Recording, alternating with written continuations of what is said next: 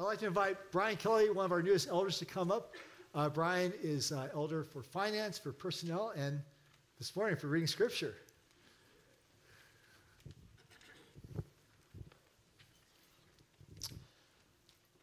Then, then God's temple in heaven was opened, and the ark of his covenant was seen within his temple. There were flashes of lighting, lightning, rumblings, pearls of thunder, an earthquake, and heavy hail. And a great sign appeared in heaven a woman clothed with the sun, with the moon under her feet, and on her head a crown of 12 stars. She was pregnant and crying and crying out in birth, pains, and the agony of giving birth. And another sign appeared in heaven Behold, a great red dragon, with seven heads, ten horns, and on his head seven diadems.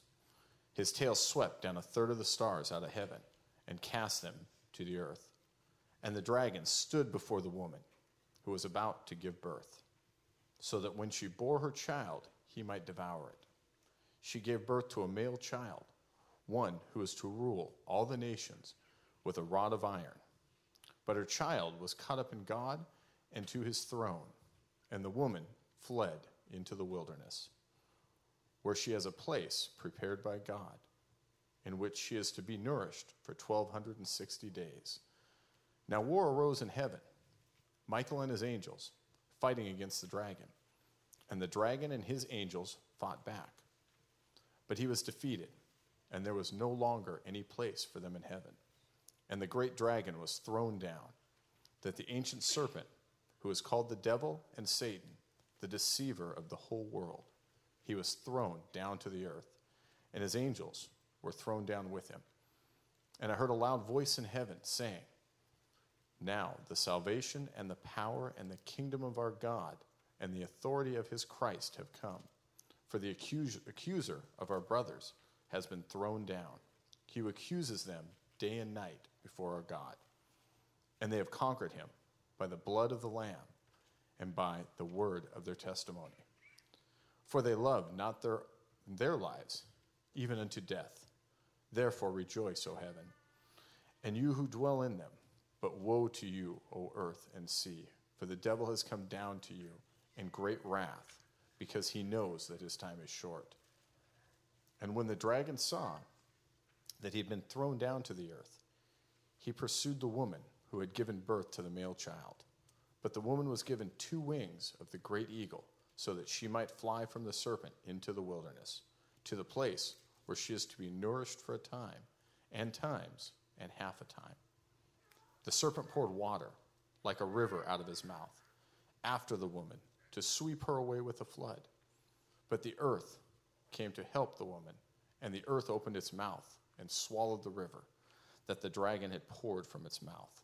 Then the dragon became furious with the woman and went off to make war with the rest of her offspring on those who keep the commandments of God, hold to the testimony of Jesus. And he stood, and, and he stood on the sands of the sea. The Lord.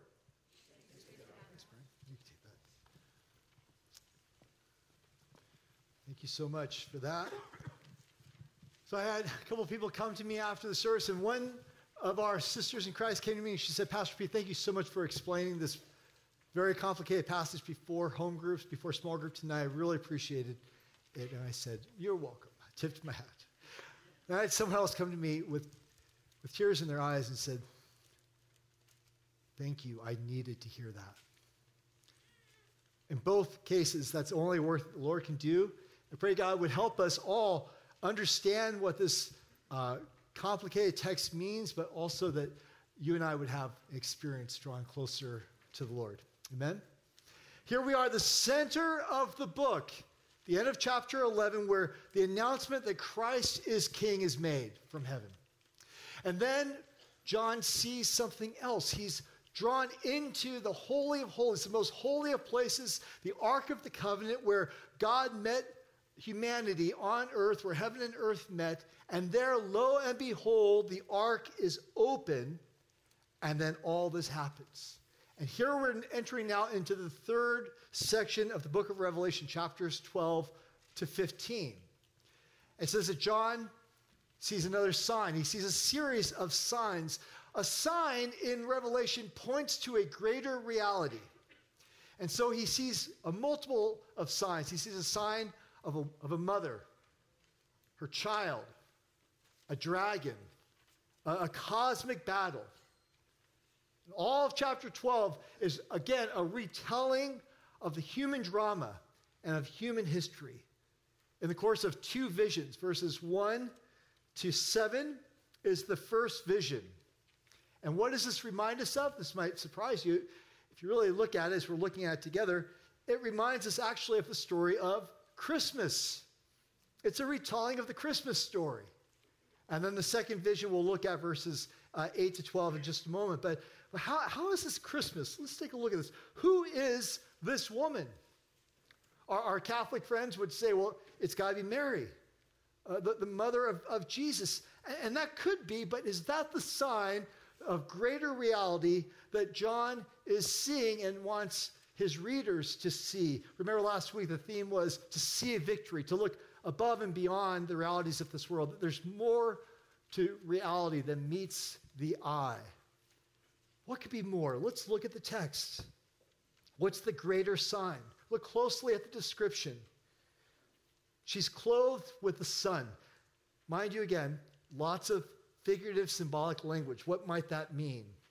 She's clothed with the sun. There's the moon and the stars under her feet, and a crown with 12 stars. Where do we find that in the Old Testament? Well, the first reference, if you're taking notes, would be Genesis chapter 37, verse 9. You know the story.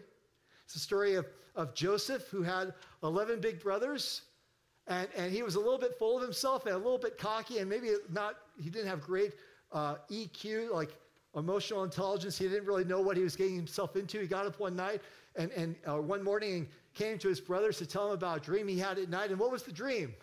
I saw the sun and the moon and 11 stars bowing down before me. And what did the brothers think? This guy, this guy. They weren't impressed at all because they knew what he was saying, but meaning the interpretation of this dream. That their father Jacob was the sun, their mother Rachel, the moon, 11 stars would be his brothers, Jacob being, or Joseph being the 12th star. And here he has this vision of them bowing down before him. And this would have been a very, very familiar passage. It probably is even to us here if we've grown up uh, in Sunday school. That's the sign is pointing to the sign of this woman clothed with sun, moon, and 12 stars. It points to Israel. It points to the people of God throughout the Hebrew scriptures, throughout the Old Testament. Now, I've tried in this series to to find as, and tease out as many Old Testament references as I can. There's at least 500, only 400 something, some odd uh, verses in the book of Revelation with over 500 allusions to the Old Testament. I'm, I'm working my way through to see if I can cover every book in the Old Testament. So here's one we haven't talked about the Song of Solomon. Song of Solomon, chapter 6, verse 10, describes Israel in this very way sun, moon, the stars. Isaiah chapter 26, verse 16 to 18, portrays Israel as a mother about to give birth to the Messiah. This is 700 years before Jesus. The prophet Isaiah has this prophecy. Again, related to again and again the people of God. But here in Revelation, the woman is not the, the Old Testament people of God of Israel. No, it is the New Testament Christians, the Christian church made up of, of Jews and Gentiles. How do I know that? Verse 17 of the chapter refers to Christians and it says, as, quote, and the rest of her offspring. So we have in view here the mother church of all Christians, universal and everywhere.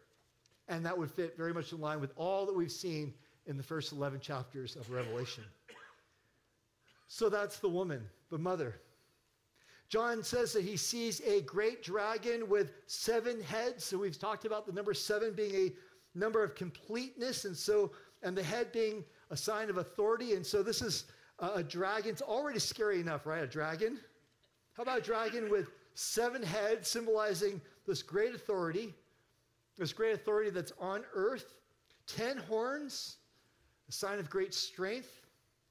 How about seven diadems? What's a diadem? It's a, jeweled crown, and, and it's a symbol of, of wealth. But in this case, we'll see that this dragon is a, is a false royal.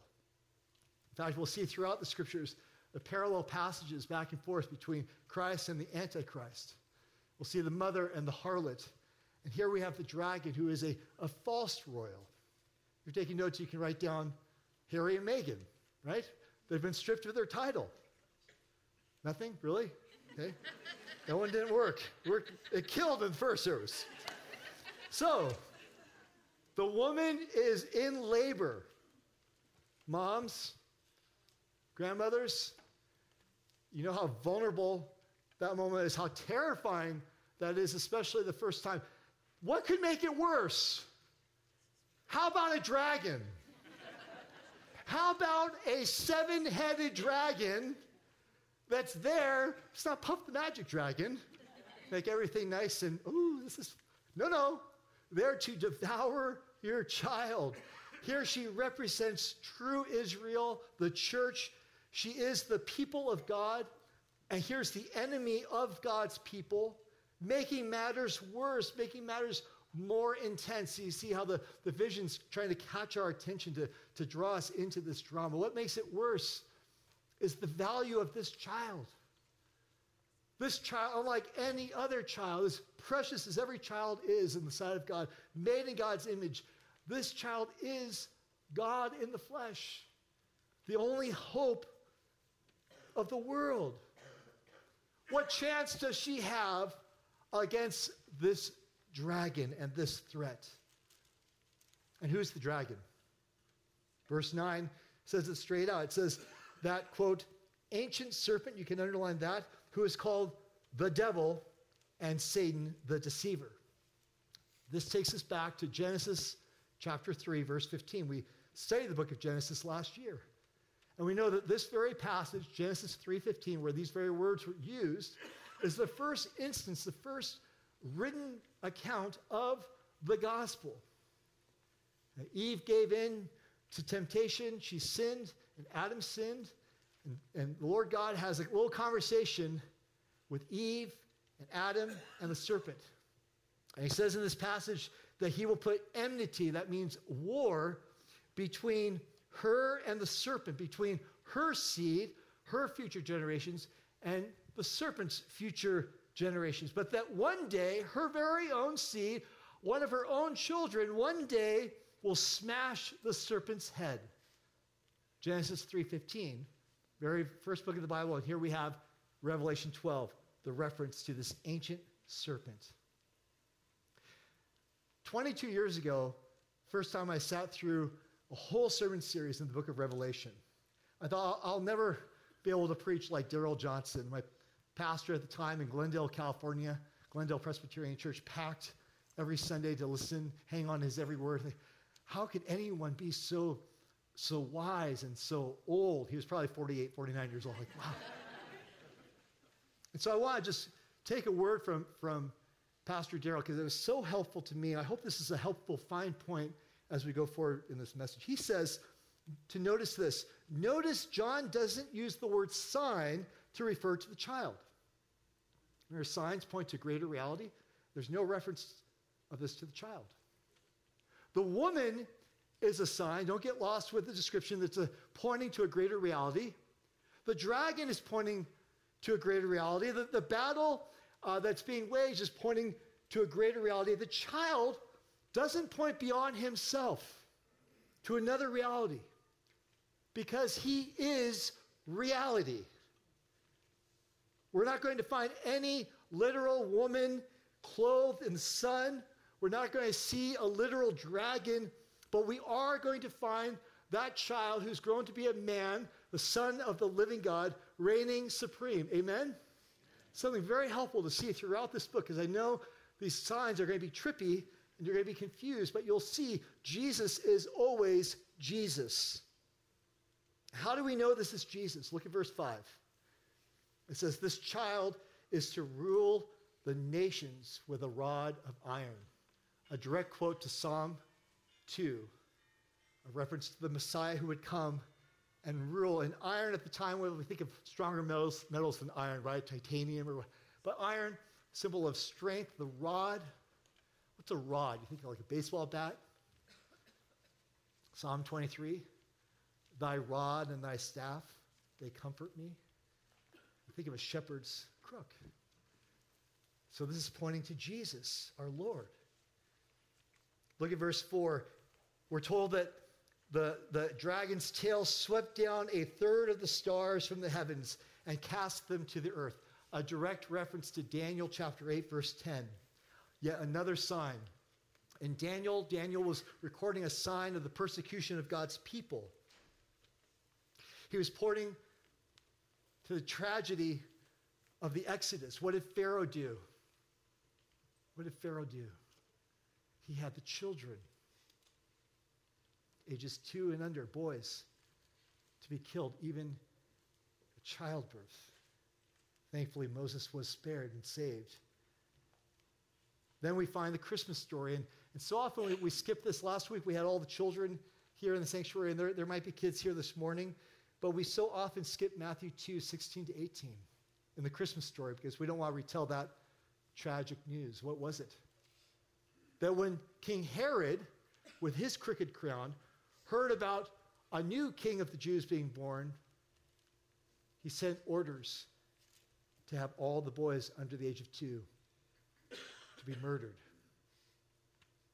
See how Satan uses government, authority, and strength to exact his revenge. We'll see that even more next week. John doesn't mention Jesus' growing up years or his, his ministry. He jumps right to the very end, to his ascending to the throne in heaven. Why? Because that's the whole point of why Jesus went to the cross, that he might ascend and rule supreme over the whole universe.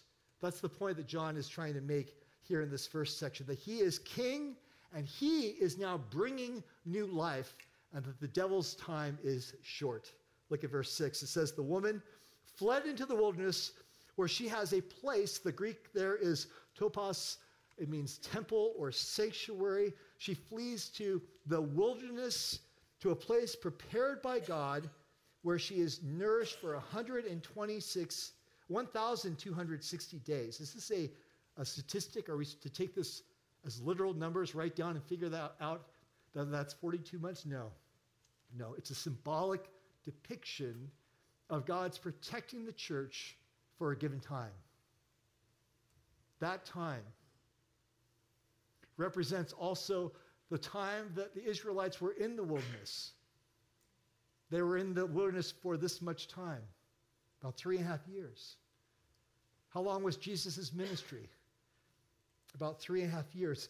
It's to understand a set amount of time. And here we have this symbol here as Israel fled Egypt to the promised land, John seeing the mother church, the church of Jesus Christ, protected, but out in the wilderness. And don't we say and even sing, This is not my home? We're just sojourners. We're just pilgrims passing through.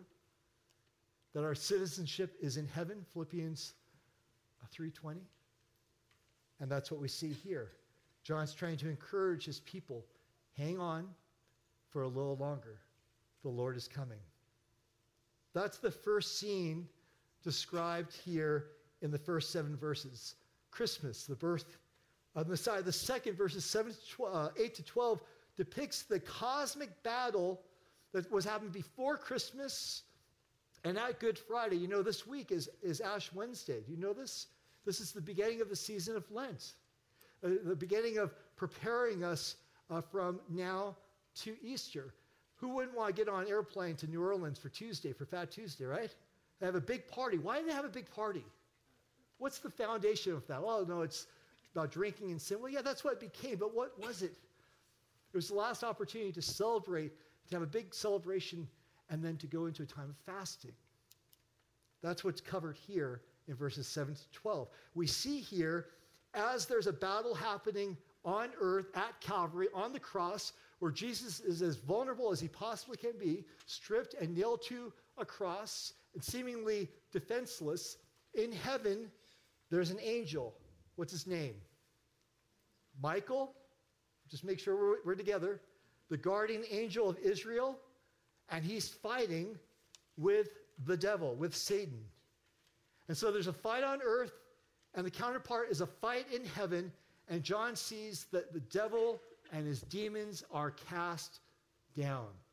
You know what pa- pastors and preachers do? They repeat themselves. They repeat themselves. They say it's the same thing different ways, but they keep repeating themselves. And this time, six different ways, six, six different times, John says the devil was cast down. Look in your text. Underline all six. Why would he say it again and again? We think so much that this is a, a battle between equals. Like last night was the heavyweight championship of the world, right? Wilder and Fury, they're, they're both in the ring. Why were so many people buying the biggest box office ever for a heavyweight fight? Why? Who knows who's going to win? Who's going to win, the American or the Brit? This is not that kind of fight. This kind of fight is Mike Tyson versus Pee Wee Herman. this fight is determined, knocked down six times. How is he defeated? The cosmic battle in heaven, John wants his people to know, he wants you and I to know, has already been won on earth. Won at the birth of a child. This battle was won when this child grew up and began a ministry of life and healing and teaching and instructing and putting people back on the right path. This battle was won when he went to the cross. This battle was won on the third day when he rose again. This battle was won when he ascended this child, a man now, on the throne of heaven. Look at verse 10, verse 10 in the first part. Whenever John's losing his audience, I'm not used to that.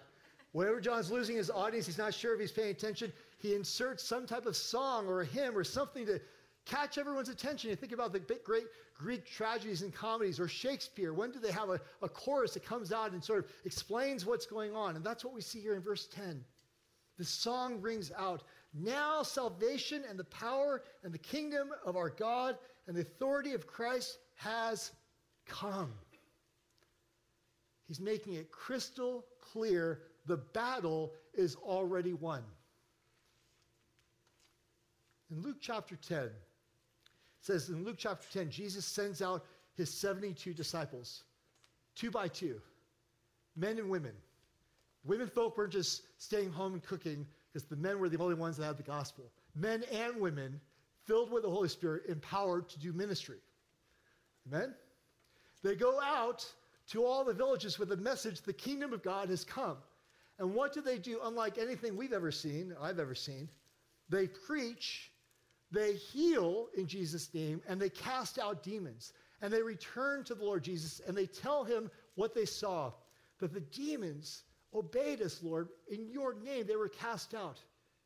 And Jesus says in Luke chapter 10, verse 17, he says, They returned, and the Lord said, I saw Satan fall like lightning from heaven. The battle being waged and won even before Calvary. And that's why John says here Satan's time is short. He's saying to a group of people who are struggling to hold on to their faith, they're, they're fading. They're doubting their own faith. They're doubting one another. They've got false teachers inside the church. There's division in the church. They're being persecuted from the outside. And he's saying, hold on for a little while.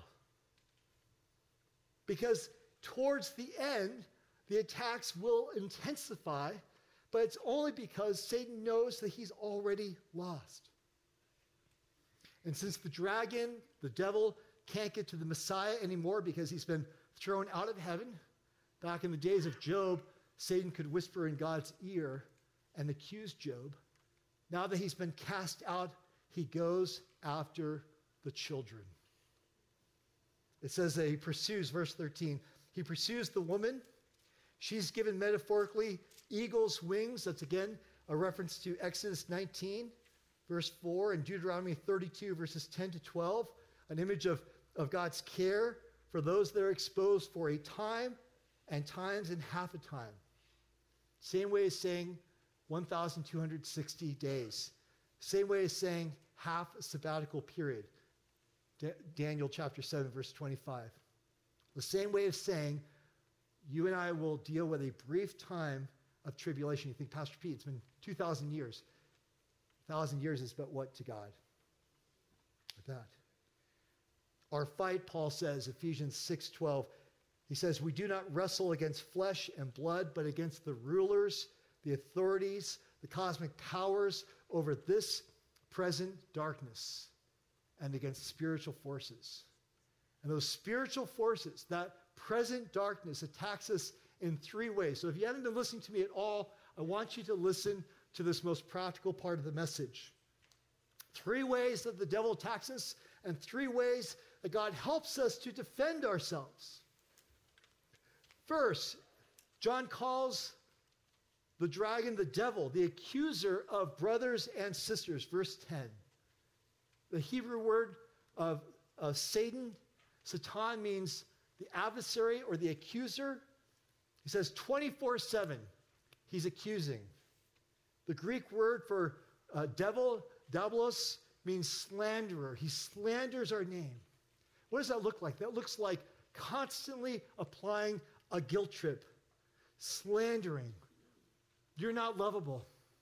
Do you see, do you see what you just did? You don't measure up. You are a failure.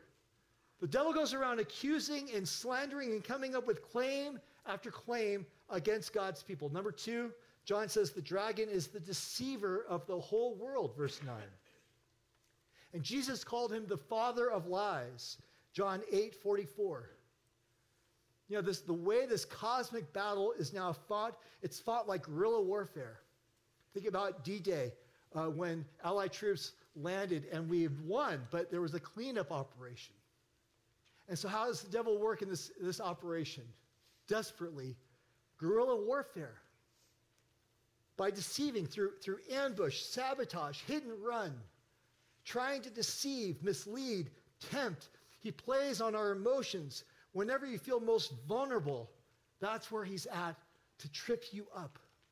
That's what John writes about in chapters 2 and 3 about the false teachers that are being sent forward to trip people up and deceive them. Third, John says the devil seeks to kill. That's why the dragon is red, after all. The dragon loves a culture of death. The dragon reveled that his minions, the Pharaoh and Herod, through the state excised or exercised that authority to wipe out and to kill children. Devil loves that culture of death. The devil loves that we have a culture of death. We think about euthanasia, something that wouldn't even enter people's mind. You know what euthanasia means? In the original Latin, it means easy death. It's just easy. You've worn your welcome. You, you're too old by now. You know, John was in his 80s on Patmos. He was there to rot and die by the state. The devil kills. What's our response? Verse 15, it says, The serpent poured water like a river from its mouth to sweep the woman and the church away. What does that mean? He's talking about a, a flood of accusation and deceit and death threats. How do we fight back? How do we overcome? Verse 11, they have conquered him by the blood of the Lamb and by the word of their testimony, for they love not their lives even unto death. And that's where we're going to end right here in verse 11, the most important verse in the whole chapter. We conquer three ways. We overcome in three ways. First, when the accusations and the slander uh, comes against you, when there's claims put against you that you've done something wrong, what do we do? We make our own claim. We say, yeah, you know what? I am guilty, but I'm going to claim the blood of Jesus and stand. I'm not suggesting that, that uh, we should go around suing people or countersuing, but that's the kind of claim, a claim made in court that you've done something wrong. Make your own claim. Stand up to it. Say, You're guilty. You know what? I am guilty. Thank you, Jesus, for your grace. I'm going to claim today the grace of the Lord Jesus. And that re- it's often a religious voice in my head or in my heart that tells me I'm a failure, that I've lost. I'm going to say, no, that sin was paid for, nailed to the cross. How dare I do anything but claim the blood of Jesus? That's number one. Number two, when the flood of deceit rises and the lies flood in, what do we do? We need to take a stand. And we need to stand on what's really real. Jesus is the only one in this passage who's not a sign pointing to a great reality because he is reality. So to take a stand is to hold on to Jesus, to hold on to what's really real, to have a real life experience of the Lord Jesus. You know, I was thinking about the lies that the evil one spreads, the falseness that he does, the ways that he tempts us. And I was thinking about the coronavirus. Hear me out. The coronavirus. Spreading so fast, isn't it? Spreading, spreading, spreading. You know, the devil can attack you directly, but once you have that virus of lies and you start saying those lies to yourself, he can move on. You're already infected. Then you can go and spread that infection to other people. You start to believe the lies that the world tells you that, that Satan has led before you. know, we're not going to look for the devil around every corner. We're going to consider what are the things that I'm standing on? Am I standing on the solid rock of my salvation or am I being swayed? Giving in to those lies. Ah, oh, yeah, that must be true about me. That's what everyone's saying. We're giving in too easily. You see, we think so often, and we've been told a lie that the Bible, that our faith, that Christianity is about a rule book. And no one here can measure up. Oh, it says right here, uh, you done burnt. So you're, you're off, you're toast, you're wrong, you're a loser. Friends, that is not what the living word is all about. Someone comes to me and says, I just don't understand the Bible. I don't understand where to go for the answers because we've been believing a lie that this is just simply a rule book. It's so much more. Jesus wants you to stand and have a real life encounter with Him. Have you had that? To experience the grace of the living God, to experience what it means to be justified by faith alone, to experience His grace. You know, this person over here, thank you so much for explaining all these complicated passages. And I can look at, great, scripture, fine. This person here, I think they had an experience with the living God. And I would much rather you leave this place not with the notes and all the scripture references, but with you closer to Jesus and standing on his promises. Third and finally, when our faith is attacked and threatened to the point of death, like you are going to lose your life, what point is your life? What does every advertisement say? It says, This thing is so valuable, it's worth everything to improve your life. And what does the gospel say? He gave up his life so you can have this invaluable incredible, priceless gift of salvation.